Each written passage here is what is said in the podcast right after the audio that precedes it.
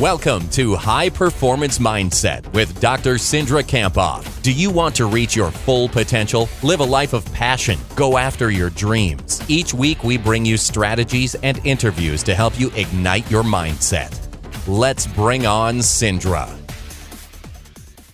Thank you so much for joining me here today. This is Dr. Cindra Kamphoff, certified mental performance consultant, speaker, and author. And thank you so much for joining me on the podcast. I'm grateful that you're here. Now, the goal of this podcast and the goal of these interviews is to learn from the world's best leaders, athletes, coaches, and consultants, all about the topic of mindset to help us reach our potential in our field or a sport. Now, typically with two episodes weekly, we explore everything related to mindset. And today's interview is with Dr. Rick McGuire. Dr. Rick McGuire is the director of the Missouri Institute of Positive Coaching. He recently retired as the director of sports psychology for intercollegiate athletics at the University of Missouri and was a graduate professor of sports psychology. So, for 27 years, he was Missouri's head track and field coach. And I ran at the University of Northern Iowa. I remember competing against Dr. McGuire, and it was really tough to compete against him. So, under Coach McGuire's tutelage, Missouri athletes earned 143 All American recognitions, outstanding, 110 conference champions, 29 USA national members, three collegiate records, and five Olympians. So, he is also the founder and chairman for 27 years of USA Track and Field and their sports psychology program. He served on the staff of 11 USATF national teams, including the 1992 and 1996 Olympic Games in Barcelona and Atlanta. Now, we talk about a variety of things in this podcast. Here are some of the, the most important things and the main things that we talk about. He shares his principles of positive coaching, really how he got into studying positive coaching and his own personal experiences. I asked him a really tough question about a time that he failed. I stumped him. I didn't tell him I was going to ask him that. So uh, I think you're going to enjoy his conversation, his description about that. He talks about why demeaning never helps people, uh, ways that we can increase other people's self worth and self esteem, and the most impactful ways to motivate others. Now, I think that you're going to learn uh, about athletes and how to motivate athletes and teams in this in this podcast, but I think you can also apply the principles to your leadership um, your leadership in your organization or in your family. So, without further ado, let's bring on Dr. McGuire. Dr. Rick McGuire, thank you so much for joining us here on the High Performance Mindset Podcast. So, welcome. Thank you. Happy to be here, Cindra. I'm looking forward to interviewing you today. I know uh, we've had a chance to speak multiple times, and I've heard you speak at the Association for Applied Sports Psychology Conference. So I'm just looking forward to learning more about uh, your background and sharing it with the audience. So, maybe to start us off, Rick, tell us a little bit about your passion and what you're doing right now. I'm a coach. I'm proud to be a coach. It's the most special, most important, most impacting thing that I could do with my life. And so, this is my 50th year as a coach. And the short version is I had a very abusive high school coach, but we had a highly successful team. And so they scream, yell, curse, humiliate, threaten, berate, bully, physically, emotionally, mentally, anything that could make you maybe go a little bit harder, a little bit longer was fair game in his coaching toolbox. Nobody questioned it because we won, but we we won, but we weren't celebrative. We were surviving my college coach was uh, my sport was basketball. My college coach, Bob Sheldon, Division three, St. Lawrence University, was maybe the nicest human being I've ever met in my life. And a freshman team that was 18 and three were five and 18 as seniors. So we literally lost. And so the picture looked like SOBs win championships, nice guys finish last. Sure. Uh, I couldn't accept any of that. And so that kind of made a right turn and decided I was going to become a coach and I was going to find a better way. Back then, my passion was to coach my team against my high school coach's team, beat him, and go up afterwards and say, There, that's how to coach. uh, that was that I recognized later was revenge.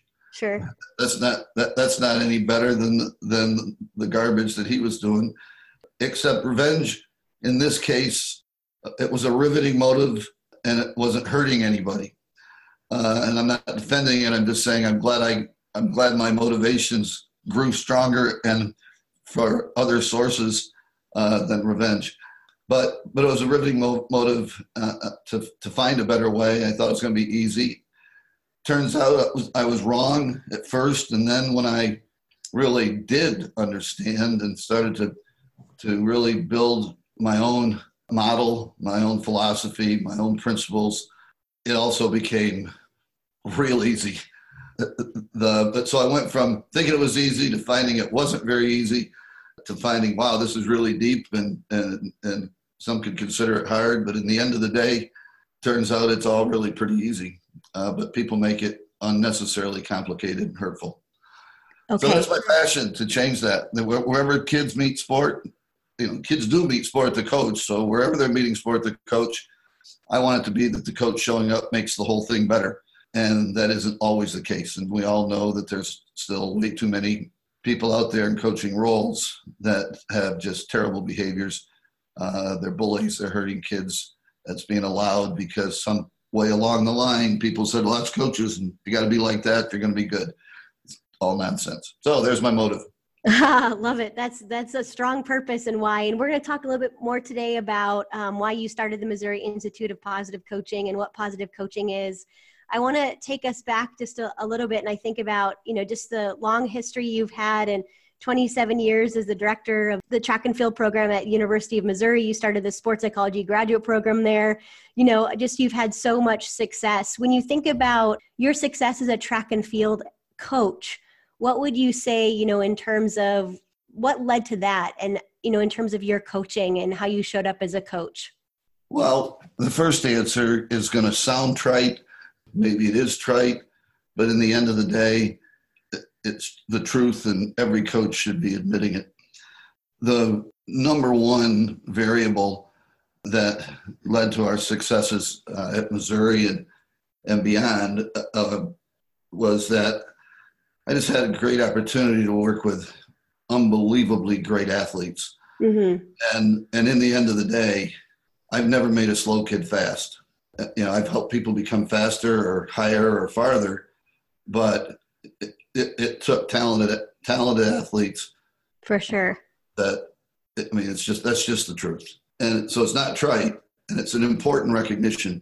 Mm-hmm. And, so, and, so, I understood that my role was to be a steward of their opportunity, mm. and and stewards protect things, and so so my role was to polish them, not pound them. To certainly I, I was to help them get stronger and faster and quicker and and uh, more flexible and and more resilient. And, but in the end of the day i was to protect them their health their fitness their opportunities and and to nurture in them their sense of autonomy that they were in control not me mm. and that my job was to have them feel inspired and not be driven by the external motivation that came from me as their coach. And so everything that I did, every word, every action, every workout, every relationship started and grew with that one basic understanding that got great athletes here with that have amazing opportunities and it's my job to protect them and those opportunities and give them all the chance to flourish and become reality. That's really what, what the University of Missouri, it provided me an intersection where really great, talented young men and women could choose to come and be a part of our environment. And at the, beginning, as you were aware, we didn't have an outdoor track at Missouri. I mean, not even an old one to practice on. Wow. Uh, so you know, it looked like gee, why would anybody go there? They don't even have a track. And you can be sure in high level Division One sport that might get mentioned a few times by the opposing coaches in the recruiting. Negative recruiting, right? And so, and so I tell I tell everybody right up front, here is what this is what it's going to be. And, and if you're interested, I want you to come visit. When you come visit, you're going to find for sure we don't have a track.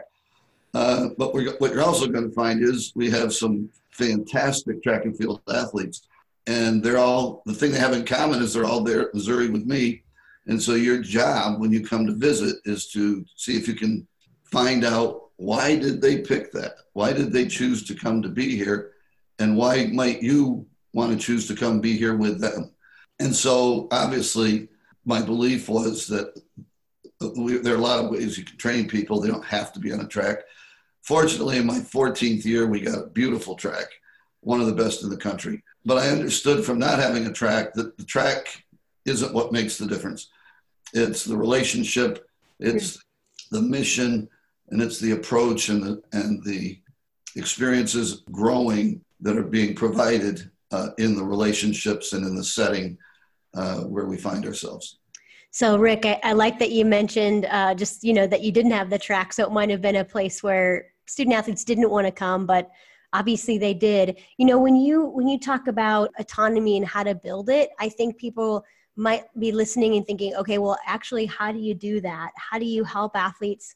Um, feel like they are in control of themselves and you know they're not doing it for for the coach or for other external reasons what practical advice would you give a coach or a parent or you know a, diff- a leader related to building autonomy uh, this is easy and some people just don't want to accept how easy it is. You can tell people what to do, or you can describe what you're trying to achieve and then give people an array of choices. So it's all, autonomy is all about I take control of me and I make the choice about how what I'm going to invest myself in and that I, I do that on a, on a broad scale basis for over a period of years I do it on an annual basis. I do it on a daily basis, and I do it on a moment by moment basis. And so people say, well, that sounds kind of philosophic.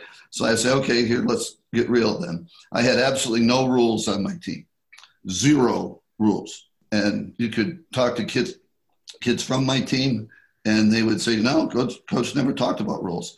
So I didn't even have a rule about uh, you have to go to practice. I did not want kids to come to practice because the rule was you had to be at practice on time, and if you didn't, here's the punishment. I didn't want them to come to practice because they had to go to practice. I wanted them to come to practice because they wanted to get great. And they knew that practice with me and with our staff, they were going to have the opportunity not only to get great, but to share with others trying to get great.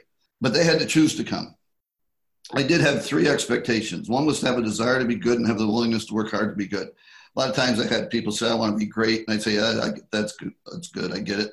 Just you haven't been around really great ones yet, and you're going to see high bar. And, but of, of course, I want you to be striving to be great and be willing to invest yourself in becoming great. Second, I expect kids to go to class every day.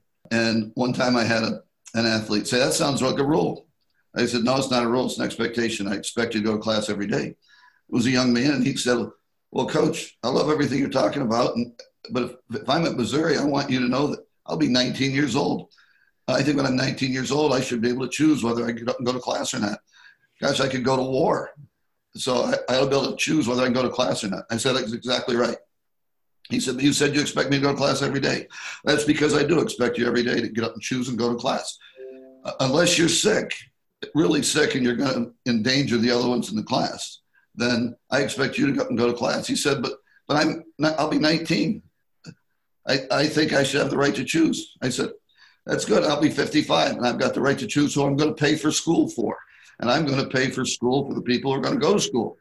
So if you're not going to get and go to school, why would I pay for going to school? So I didn't say I'm going to make you go to class. It's just if you want your scholarship, you got to go to class. That's all. I expect you to choose to go to class. It's all about choice. Might as well start right there going to class. And the third thing, as I said, I expect everybody to recognize that none of us get along in the world without help from others. Sometimes we know exactly who helped us, sometimes we don't. Uh, but none of us can be as successful for an island unto ourselves. We all benefit from others giving us a hand up, a help, an encouragement, an idea, an opportunity whatever it is, whenever somebody does something good that's going to help you and make your day easier or better, or you or you to get better at what you're trying to do, you make sure they know you appreciate it. And the only way that they can be, I can be sure, and you can be sure that they do, is if you walk up, look them in the eye, engage jaw, and say thank you a lot. I'm not saying say thank you to me. I'm saying th- say thank you to anybody that's helped you along the way and is helping you today. If we live with those three things every day in our life, have a desire to be good and be willing to work hard to be good, going to class every day, and that means we show up and are engaged in who we are and what we're doing. And third, we're appreciative of others and, and we know we couldn't make it without their help and we're appreciative and, and we share that with them. If we do those three things, people who do those three things succeed.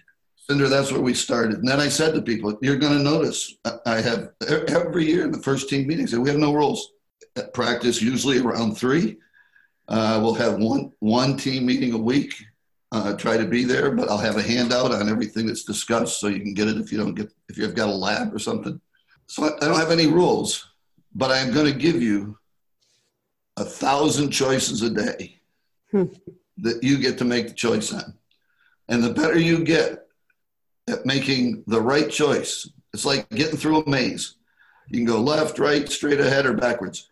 You got to make the right choice. You make the right choices over and over and over and over and over again. Then you find yourself at the 600 mark in the 800 meter race. That's that far corner where the gorilla pole is, and the gorilla jumps on your back and plants both feet in the cheeks of your butt and reaches over your forehead and gets your upper lip and tries to pull it back over your nose. I know that people say, What are you talking about? But I know you know what that feels like, Cindra. For sure. And at that moment, at that moment, only you can make the choice to run those last 200 meters hard. And the last 80, and the last 50, and the last 30 when someone pulls up on your shoulder. Only you can dig down in and find that little bit more it's going to take to dive at the line and be the champion. And you're going to learn that. You can make that choice. You will make that choice because you're going to have been making hundreds and thousands of choices every day instead of being a robot that just reacts to everything I say to do. Hmm, outstanding. So that's a great example of like how to build autonomy. Uh, Rick, before we kind of dive into some of the principles of positive coaching that you've outlined, I want to ask you a question uh, and and have uh, you share a story with us because I think you could see your career as you know 27 years a head coach at university of missouri you started a graduate program you've worked you know with usa track and field um, you know all of these accolades can you tell us a story about maybe a time that didn't go so well for you. Maybe a time that you failed or you had somebody that you worked with that that failed. Just as a way for us to connect with you and and also learn more about like what did you learn from that maybe mistake or failure? Wow. Can you think of something? Mm-hmm. Um, yeah, the there was uh, early early in my collegiate coaching experience. I had uh, I was working with two terrific athletes. Both went on to be all Americans, and they were a couple.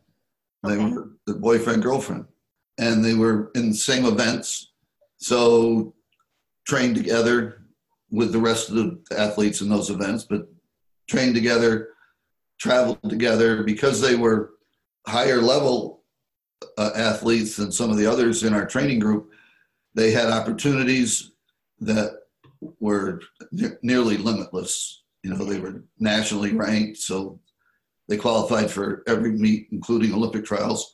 So the three of us spent a lot of time traveling together and had strong relationship with both.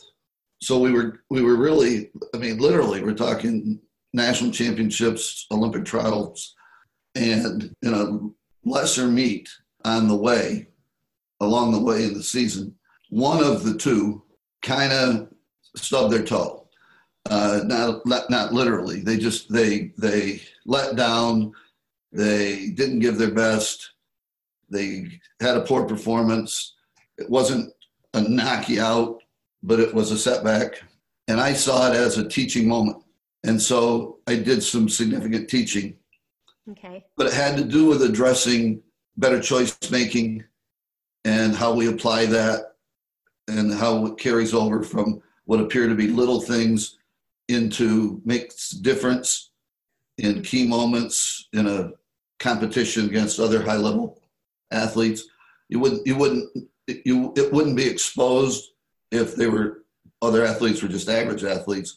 But in a when it's the best show up together, those little things are going to end up being the, the weak links in the chain, and you won't get more success. So I saw it as a teaching moment. Okay. And I so I taught, and and, and I and I said to the two of them, "Look, at it's just the three of us. But would you rather just have it be you and me, or is it okay with the third? And oh no, that's not. That's, everything's fine, coach. You know, we're close. This, this is it's all good. Bring it on. So I did, and I didn't do it meanly, but it but it was addressing. Uh, had to do a better job of making better choices on these kinds of things, et cetera, et cetera. And in the end of the day, caused a serious setback in my relationship with the one who was being critiqued and instructed with the significant other in the conver- in hearing the conversation, seeing the conversation. And even though the the one had given me permission, didn't see it coming, I should have seen it coming. Mm. Swore I would never do that again. Mm. And what do you Uh, feel like you learned from that situation? How did Yeah. it impact your coaching later? Well, I did never do it again. that, that would be, but it brought things back for me. Hmm. That so there there was no when we had this conversation, there was it was just instruction. There was no yelling. There was no cursing. There was no uh, condemning. It it was all here was a little blip. Here was a little blip. Here was a little blip. That develops a, a habit pattern, and then here in this setting, can you see the connection between and in this setting this is what you didn't do and you're gonna but you're gonna be in this in these kinds of settings where this this what might others might think is small is turns out to be enough to derail uh, your your pathway to success i learned from that really what i knew from the beginning that anything that would be humiliating or demeaning or condemning just doesn't have to be. And it certainly Hmm. doesn't have to be in front of others. And, and even if the others, and maybe even more specifically, especially not in front of the others when the other is uh, your most special relationship in your life. So I so I learned, even though I thought we were in a perfectly safe environment and setting, and and safe and secure relationships, I learned that, that significant other relationship thing is really powerful, uh, really important, and so that's not a good idea. But if, but at the on the broader scale, it just stamped for me even more. So I was in a setting there where it was a, a literally three people in a comfortable room talking specific stuff about what impacted a less than best performance, normal coaching stuff in a really safe setting. So just think what that stamped for me the criticalness of in a public setting with uh, at practice or at a competition. And as you know in track, there's a lot of coach athlete activity that happens in and during and around the performance, even for runners on the track the coach and athlete are communicating and and, and information and, and encouragement is being provided and but it it shared with me it cemented for me the realization of never Hmm. demean or call out or have personal criticism in front of others that that the, the cons so outweigh the pros that it learn a better way develop some some personal signals that you might you know you might you, you might say a thing that you know chocolate chip cookies and that sounds to the rest of the world like chocolate chip cookies but the athlete knows what you're really saying with chocolate chip cookies, you know, it, and and it might be real strong encouragement and to change something they're doing, but there's no humiliation, no embarrassment, no mm-hmm. degradation, no way to bring any confusion of that into play. Philosophic, but it was that's a, that was a big thing in my life. And I appreciate you sharing that with us because I think it shows that you're real, right? And and uh, we can learn a lot from situations that you share like that. What do you think the take home for us is? You know, like I heard you say demeaning, condemning, and you know calling people out personal criticism in front of others is not the way to go is there any other messages from that story that you want us to hear like any lessons that we can take from a difficulty you had? Probably the takeaway from that as the people who are hearing this this interview will know i didn't know that that question was coming. Right and, i know. And, I, and, and at first i didn't know where to go or what to share. And I went, so I went to one that was a significant thing early in my life, and know that then it was early in my career, but it wasn't the beginning of my career. I had had 12 years of coaching experience when that happened, not at Missouri. This was before I got to Missouri, but I'd had 12 years of coaching experience and know that every day I was trying to live my role as a coach to never, ever have an athlete inter- right. feel what my teammates and I had felt right. with my coach. So yeah. I didn't, I hadn't yet had things come together to where I had this whole concept of positive coaching and, and, and turned into, you know, the 29 principles of positive coaching. But, but I was very aware that I never, ever, ever wanted to create an experience for one of my athletes that was anything like the ones that I had experienced. And, and so early on in the, in the understandings of the foundations of what I now call positive coaching are things like you can be sport is demanding, life is demanding. So preparing for sport and preparing for life, there's nothing wrong with experiencing demand. But a coach can be demanding without being demeaning. And demeaning is never right. When is it right to be disrespectful of another individual? Answer never. Okay, there's there's nothing so valuable that it's okay to be, disrespect somebody in an attempt to get something good to happen. I've asked literally hundreds of thousands of coaches, eyeball to eyeball, not one at a time, but I've asked, what do you value? What's really important to you? How would you like it if your leader, your boss, your athletic director, your president, your chancellor, the boss came down on your court, your diamond, your track, your your mat, your pitch, your first tee, your pool deck, track. Yeah, a lot. Yeah, for sure. But sure, probably get track in there. But come right down where you meet your team, and in front of your staff, in front of your players, in front of your family, your spouse, your children, your neighbors, uh, your your friends from your community, mm-hmm. in front of everybody. Jumped your case, screamed, yelled, cursed, threatened, humiliated, demeaned, humiliated you all in the name of motivating you to work harder to be a better coach. Which of you would love that and thrive with it? If you've got a hundred in the room, you've always got some jackass that we go, yeah, that's me, bring it on. I'd say, yep, you need counseling. because none of us want that. Most of us have experienced it at some time and we didn't like it we maybe even got better and later thought, well, boy, yeah, he, uh, uh, he was tough, but, but, but, but I got there. But it's, it is no fun.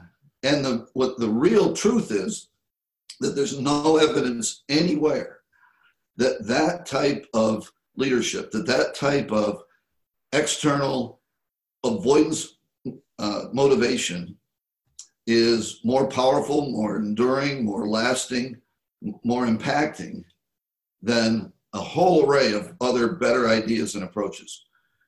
And it's just really simple. Communicate with the people you lead in a way that you would like to be communicated with by those who lead you. I was with the Chicago White Sox at spring training in the mid late 80s. Jeff Torborg was the manager. I only would, my approach was I work with coaches. Athletes meet sport at the coach. I teach the coaches, coaches teach the athletes. So we, we were there. We were in Fort Myers, and and I, I had coaches and and managers, and and we had a, a good evening. Had an early session the next morning. I was in real early, get that set up. The Jeff Torborg manager comes to the room and says, "Rick, Rick, I know I'd heard that somewhere before. I knew it. I knew it. I finally found it. Rick." I said, "What was that, Jeff?" He says, "Rick, it's in the Bible. It's it's that it's a golden rule. Gosh, Rick, that's a golden rule. Do unto others. Did you know that? I said, Well, Jeff, I actually didn't know that. Did you know you paid me $2,000 to fly down here and teach you that? I mean, it is so simple, Cindra. Sure. And so that, that, that, I mean, that's my takeaway from that. That words you can never take back. And so it takes enormous discipline and understanding. But the, but the payoff is that all these other approaches, all these other alternatives to humiliating and demeaning and threatening are more effective. And they all lead to developing that autonomy because, in the midst of competition, only the athlete is in control. Mm-hmm. That's an important realization and understanding that coaches must make. Uh, I'm saying if they want to really be the great effective coach that they dream to be and want to be. That, that these are not puppets on strings and and and and we're the puppet masters and and we're we're calling the shots and making every move and so positive coaching for me that got that became a, a cornerstone of positive coaching and clearly identifying behaviors that should should occur in our coaching role and behaviors that absolutely needed to be excluded from our coaching role. So, Rick, tell us a little bit about how you would define positive coaching and, and what that means to you. Well, people who, when, when people hear the phrase positive coaching, most people in sport have some idea of what they think that is. And those ideas, lots of times, have to do with be nice, be kind, be sharing.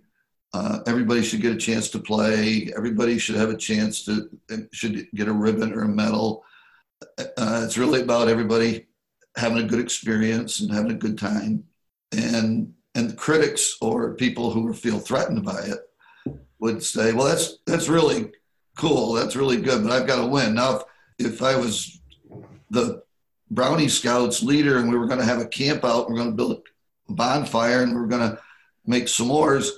Positive coaching would be great, getting those kids to make the greatest s'mores in the history of the world, but not for me. Where I win, where I play, we've got to win, and so that won't work where I with what I do and where I do it.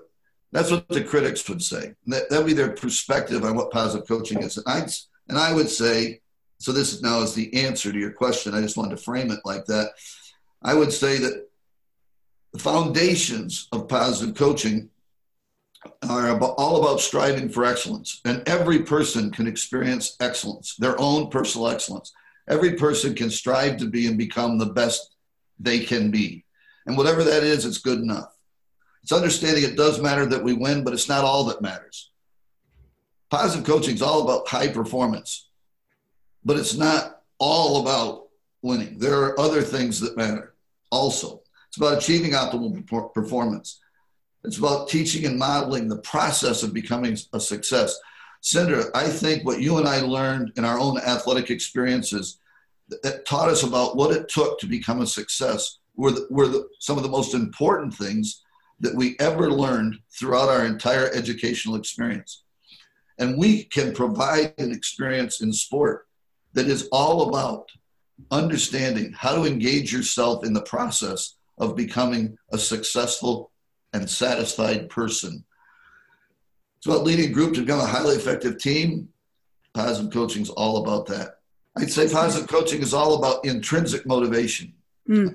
uh, n- not extrinsic, intrinsic, where the source of the reward is found inside of me you know, as I do from Deci and Ryan in 78 on, that the research shows clearly that intrinsic motivation is the most powerful, most impacting, most lasting, and enduring of all of our motivational experiences. And and so as a coach, that says to me, wow, I want that for my athletes. I want intrinsic motivation for my athletes. So it's my job to coach them in such a way that it grows and lives in them and they recognize it, they understand what it is and they understand who they are. And I would say to people, and you know for sure you're not paying me to say this, but I would say to people, and I am saying to people, get Cindra's book, Beyond. and, and in her book, she's talking about this very topic about being a success. It, it isn't something that others do for you or to you, it's something you do for you. But this is what positive coaching is it is about nurturing intrinsic, intrinsic motivation. And in doing that, that you are always communicating with people as you would wish to be communicated with. It's about respecting every kid, every athlete's sense of self worth. It's about being demanding, but never being demeaning. It's about shaping the person's will, the willingness, the willpower to choose to go again and again and again. I mean, again, in your own life, the distance runner, man, you've got, you had anywhere from four and a half minutes to 30 minutes in your races. Yes. There's a lot of thinking that gets done along that. Too much thinking many times. right? Okay. And it, it hurts. People who haven't run the 800 as a race, run it hard, or people who haven't run the 10K and be out there 7K and recognize, God, this hurts. Man, I, I don't think I saved enough. If you don't have that experience, you aren't trying hard enough. So every step along the way, your willpower, your willingness, your will is being tested. Hmm. And the person who has the the will, all willpower is is the choice power.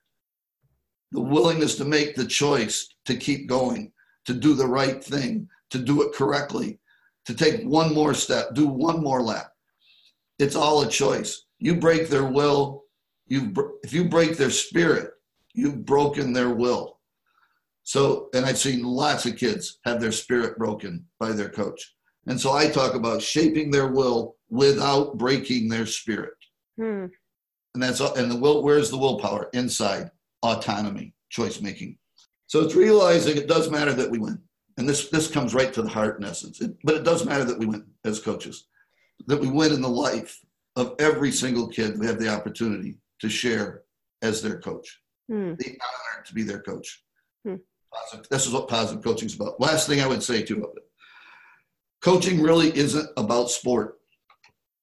It gets identified with sport. So when people hear coach, they think sport. Now we're starting to hear life coaches and all this other stuff. But but coaches coaching is about a relationship that one has with another or others, the team.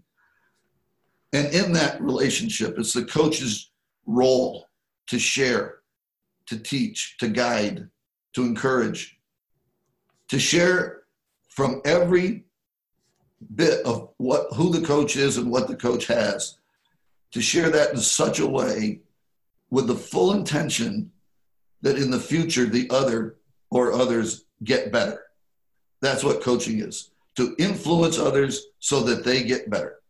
So, coaching is about teaching, guiding, encouraging, building, believing, caring, sharing, giving, forgiving, expecting, respecting, modeling, serving, and inspiring. That's what positive coaching is. Hmm, outstanding. So, Rick, I have a few follow up questions on that. And one of the things that I heard you say was uh, respecting and protecting the self worth of the athletes. I think right. that word self worth is really powerful. And I think, you know, the relationship is at the, at the heart of that. Tell us what you see coaches do that you think enhances self worth versus, you know, decreases or uh, doesn't support self worth. Praise humiliate. Kid makes a mistake. Scream, yell, curse, ridicule. Kid made a mistake. You know what that means? Needs to learn better. Instruct. Error detection, error, error correction. Okay, kids made a mistake. They haven't learned the thing well enough yet. instruct constructively. Whole lot of instruction is destructive. It makes no sense. They're they're essentially anonyms. You want more? Sure. well, I'll ask you the, the next question. Um, you know, so I, I, appreciate that what you said about self worth. And when you think about, um, you know, demeaning or humiliating some of those other words that you're really strong that you mentioned, do you think coaches can do that non verbally? You know, like the, some of the examples that you provided are more like verbal, but I'm thinking about maybe how even in my sporting experience, you know that that the relationship wasn't always strong with my coach and it wasn't necessarily because they demeaned but it was almost like they didn't care. And then that impacted my self-worth my intrinsic motivation my ability to want to actually perform well. And so i'm wondering what you think about that because i don't think in this particular situation i'm thinking about you know it was positive coaching but it wasn't demeaning so i'm just trying to make sense of it as i'm listening to you. What do you think well, there's there's many ways that one person communicates with with another. And sometimes it's words, sometimes it's sign language, sometimes it's posture, sometimes it's distance. And so sometimes it has to do with safety. Right. And so it has to do with trust and the issue of trusting relationship and the strengths of a trusting relationship and the harm that's done when the trust is broken. The uh, you know, so I'm coached 50 years and thousands and thousands of athletes. Am I a perfect model? No, because who's perfect? And in positive coaching, we set the bar pretty high mm-hmm. as in terms of what's expected. Now, I do that because there's a problem in sport, and it is negative coaching, wrong behaviors at all levels. It doesn't it doesn't mean every coach everywhere, but I'm telling you, everywhere there are some that are negative coaches, and we all know it. And the problem is that in a lot of cases they get rewarded and they stay there, or they even move up. But but what they're doing is wrong, and it's unnecessary, and it isn't remotely the most effective way to have athletes led, taught, coached in their experience. And so I'm not saying that I'm perfect, but I'm saying I've worked at this for a long time. There are, there are just as your, your question is also your answer, that of course there are. So when you ran a 10K and your coach is giving you splits, uh, the coach is typically standing at a place that that that uh, has a meaning. You know, you know where he or she is. Uh, you're going to go by there you know, several times. The coach will provide a number, split time, and the coach will provide some something that should be encouraging. So the coach does that, and if the coach is be, being encouraging and the words are encouraging and the, the numbers you're getting are giving you information that either you're right on or you know to pick it up or you might want to comment a little bit. You're able to interpret the information. Now if, if all of a sudden the coach it changes and the coach's in, intensity level changes you've got to interpret what's that mean. If the words are ones that are causing you to doubt or be confused or feel hurt or ashamed or know that with all those people and, and you're there and it's a hard day, but coach, I'm trying, but you're hearing this stuff. And then, and I've seen this, I know you've seen this, I hope you haven't experienced it, but sometimes the coach is embarrassed. Sure. So the coach leaves. The next time the kid comes around, the coach isn't even there. Right. Could there be a stronger statement than that? No. Is it necessary? No. Is it is it right? No. Right. So yeah. so it, I want to say two things here. One, it's all about communication. There's lots of ways that we communicate. We have more opportunities to communicate and communicate publicly as coaches than the normal person. So that means we have a challenge that most normal most normal jobs and people don't have. Uh, is there any chance that we're going to be perfect every single time with every single kid for a 50 year career? Of course not. But we can start with the intention and the awareness and understanding. And there are a lot of intersections. I know for a fact what what was said and done to me as a coach, as an athlete. I, I can name time, place. I can write the script. Uh, if you, you don't, you get called a stupid MFer. You don't forget that. You get called that in front of people. You don't get that. Wow. And that's not a my friender. We all know it. Right. Exactly. And, you know, and and and you know, the kid doesn't forget that. They, so you've had tough experiences at times with coaches. You haven't forgotten them, and No, I it's been a source of motivation. I see it in your book. Yeah. okay just just like you see it in my book so so the point is the bar for us isn't perfection but we should be striving to be the very best we can be. Absolutely. and the and the bad stuff is a low bar. You know i mean even the very untalented high jumper can get over a low bar. So so we can identify the things that should never show up in our communication including never walk away and leave them you know so so all the ways that we communicate are in play and and and whether it's verbal or nonverbal as coaches we need to be skilled. Most most coaches are are highly effective communicators. And even i mean the ones who i would say are negative coaches are highly effective communicators. I'm just saying what they're communicating is wrong unnecessary and should not be allowed. So just as you have I, I, in positive coaching this isn't positive coaching was not built out of ideas that i picked pulled out of my hip pocket. No it's it stands on really great accepted research and that creates the foundation that the whole thing's built on. And i know that this is 2019 and and and nobody's buying model t fords anymore but i also know that there are some giant in, in our professional field of psychology that um, are giants. Probably none bigger none bigger than maslow.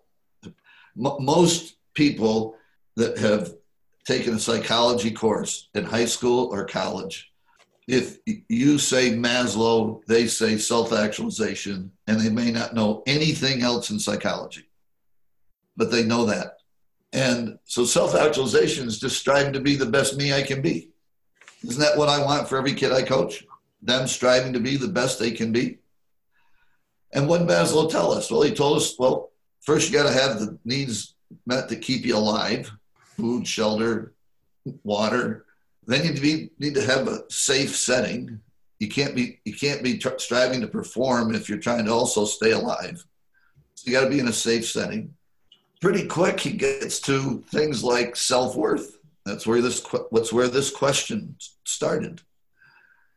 So he talks about self worth. He talks about feeling belonging, being appreciated and accepted. So I just put that all. I just put those all into self worth, and say, in sport we can do this. I can do this.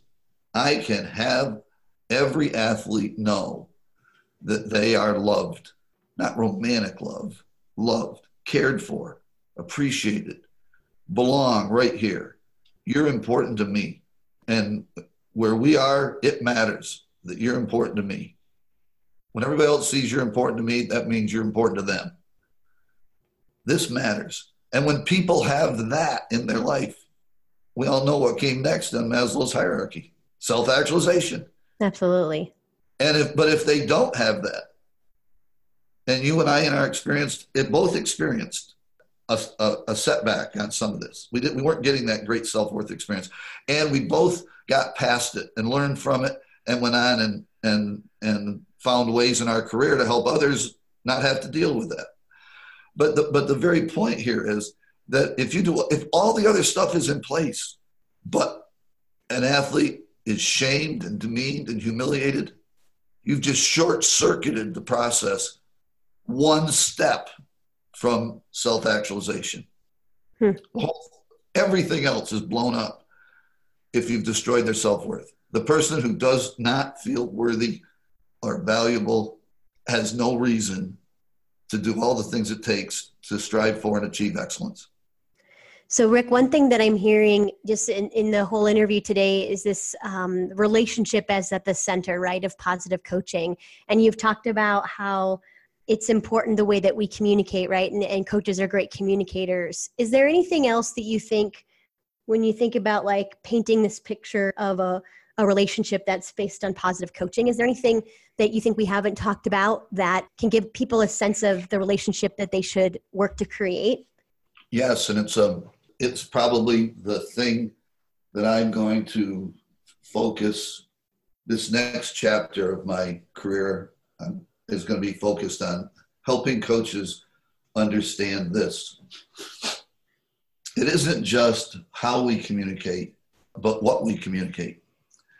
And that the the coach kids meet sport the coach. So the coach is the this isn't the new stuff the coach is the definer, the shaper, the creator, the deliverer of the sport experience. And you and I both understand that any coach, any day, can absolutely make a great experience for the team or an individual athlete or you know two or three people on the team can make a great experience for them or they can break that experience have a horrible experience it's easy it's easy we, we've, we've both seen lots of athletes get broken by their coach. Okay, but we don't want to be breakers. We want to be makers. And and so so we we are you and I in all this conversation and a whole lot of our work are focused on how the coach delivers, how the coach coaches. But in the end of the day, the coach, what doesn't matter what the sport is, there are some capabilities that need to be built for the athlete to get better so they can perform better they can, so they can prepare better to perform better. And so every coach has to be developing the athlete physically so train the body technically skills tactically strategies plays mentally how they think. And it's really simple. I mean, so Yogi Berra or somebody said something about 90% sports, 90% mental. Right. That's, yeah. That's nonsense. If it was, why do we sweat so much? so, but it's, but, but it's important. And at the moment of delivery, it might have absolutely the controlling variable on de- delivering the very best performance we have. So at that, at that instant of delivery, it might be, you know, a real high percentage because we, we, we understand wrong thoughts hurt performance. If wrong thoughts hurt performance, right thoughts will help performance. So I'm all the time teaching wrong thoughts hurt, right thoughts help. Learn the difference, learn to think right. Think right. Okay. Well, on this think right, we really need to understand this. So I tell a story that Harry Marra told me. So Harry Marra is Ashton Eaton's coach, and Harry tells this publicly. And so I'm referencing Harry and Ashton, but he tells it publicly. Okay. So it's not me. This isn't, this isn't telling stories that shouldn't be told. But the story is one that all coaches should under, should know and understand and and respect and honor. And I think it's what you. I think you'll be glad for this story. So, so Ashton Eaton, for those who aren't track and field fans or follow the Olympic Games, Ashton Eaton is the two-time Olympic gold medalist in the decathlon and multiple world indoor and outdoor championships, including the world record in both the decathlon and the indoor heptathlon for men. Certainly one of the greatest track and field athletes that ever lived. Okay. Harry became Ashton's coach, I think, between Ashton's sophomore and junior years at the University of Oregon. And he had emerged as a sophomore as this really amazing athlete. He'd been a good freshman. He was an unbelievable athlete as a sophomore. and he was just getting started. Everybody knew it. And I happened to coach one of his, at the time, rivals, and we knew this kid's special. Harry was chosen. Ashton's coach had left uh, to go to the University of Northern Iowa to be the head coach. And Harry was chosen to be the new coach uh, for, for Ashton and the decathletes and heptathletes at Oregon. So Harry, Harry, Harry had known of, he'd seen, they, I don't know if Ashton knew Harry prior to that. They didn't have a relationship other than connection in the decathlon. So on their first meeting, so Ashton comes in the office. Harry's still just getting his stuff put into the file cabinets and drawers and getting organized. And Ashton comes in, and, he, and Harry gets up and greets him. They're shaking hands. Harry goes to sit down, and, ha- and Ashton's still standing. And, and Harry, Harry looks at Ashton, and Ashton says, "Coach, before we get started, it's something I want to I want to have told you, I want to said to you. Is that okay?" Okay. Sure. And so Ashton says, "Coach, I want you to know whatever it is you tell me to do, whatever it is, whatever it is you tell me to do, however you tell me to do it, I promise you that every single time I will 100% try to do exactly what you tell me to do, exactly how you tell me to do it. So you better be right. How about that last part? Yeah. Wow. That sounds like pressure. yeah, it's exactly what Harry thought. Harry Harry said I could. He said, "Wow, that's it exactly. Here I was thinking I'm going to be here. I got this great athlete. Wow, this is going to be great. It's just going to be magic. I couldn't wait for that conversation to get over and for him to leave. Not because I didn't want to talk to him, but because I needed to study. Because he was right. I have to be right. Okay, that's my point. This is the responsibility of coaches. So whatever, whatever, whatever sport you coach, you need to know that what you're teaching is right. How you're training your athlete physically, how you're teaching skills, and, and what are the mechanics of skills, and, and understanding motor learning so you have that skill learning. So you can be an instructor that's, that's literally plugging into how to teach motor skills correctly. The strategic part of the game uh, is obvious plays and strategies and responding to the, the opponents and what they're doing and where that fits in this competition. This is an important part. And then, obviously, where you and I live, there's so much critical in the mental aspects of, of sport preparations, of, and certainly in sport competitions. And these aren't just inherited things, these are absolutely teachable, learnable skills. And you and I both know that there's way more available for coaches to know about the mental aspects of sport today than there were 30, 30 years ago, or 20 years ago, or 10 years ago. And how you and I know that is because we know what's there and we both are contributing to having there be more and better there for coaches and athletes to be able to to learn and be right so they can prepare better, to perform better and achieve more. And when they do that and achieve more, to be prouder and happier and more fulfilled and absolutely motivated to want to do more. But that won't happen if the way coaches coach, what they coach, is just how they were coached or the offense their coach used or they read a book or they went to a clinic and they brought the guys work the speakers workouts back and you just use those workouts. No, it's a responsibility of a coach. Kids have you as their coach. Sport is going to be one of the most defining experiences in their life. You have the opportunity to impact each youngster for their life. Be prepared. That's what the next, I hope, 10 years of my career. Outstanding. Outstanding. Well, Rick, I know we have to wrap it up. I need to have you back on because I think we need to go uh, deeper into some of your principles. But where should people uh, find more about the Missouri Institute of Positive Coaching? Where can they find more about uh, your 29 principles of positive coaching? Tell us where we can find more information or how we can contact you. I know you do a lot of speaking, coaching, training all over the world. So tell us how we might reach out to you for interest in learning more.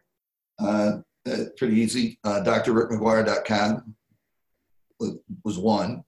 And there'll be a link there to the Missouri Institute for Positive Coaching. If you put Missouri Institute for Positive Coaching in, it'll eventually sometimes it'll take you right to it, but sometimes it'll go other directions. And so might be, I think it's even mopositivecoaching.com will probably get you there also, as in Missouri, MO. But drrickmcguire.com will get you there, get you to me. I can get you to the other. You get all, you can find all of it at both places. Outstanding. Well, I am so grateful for the time that you spent with us today.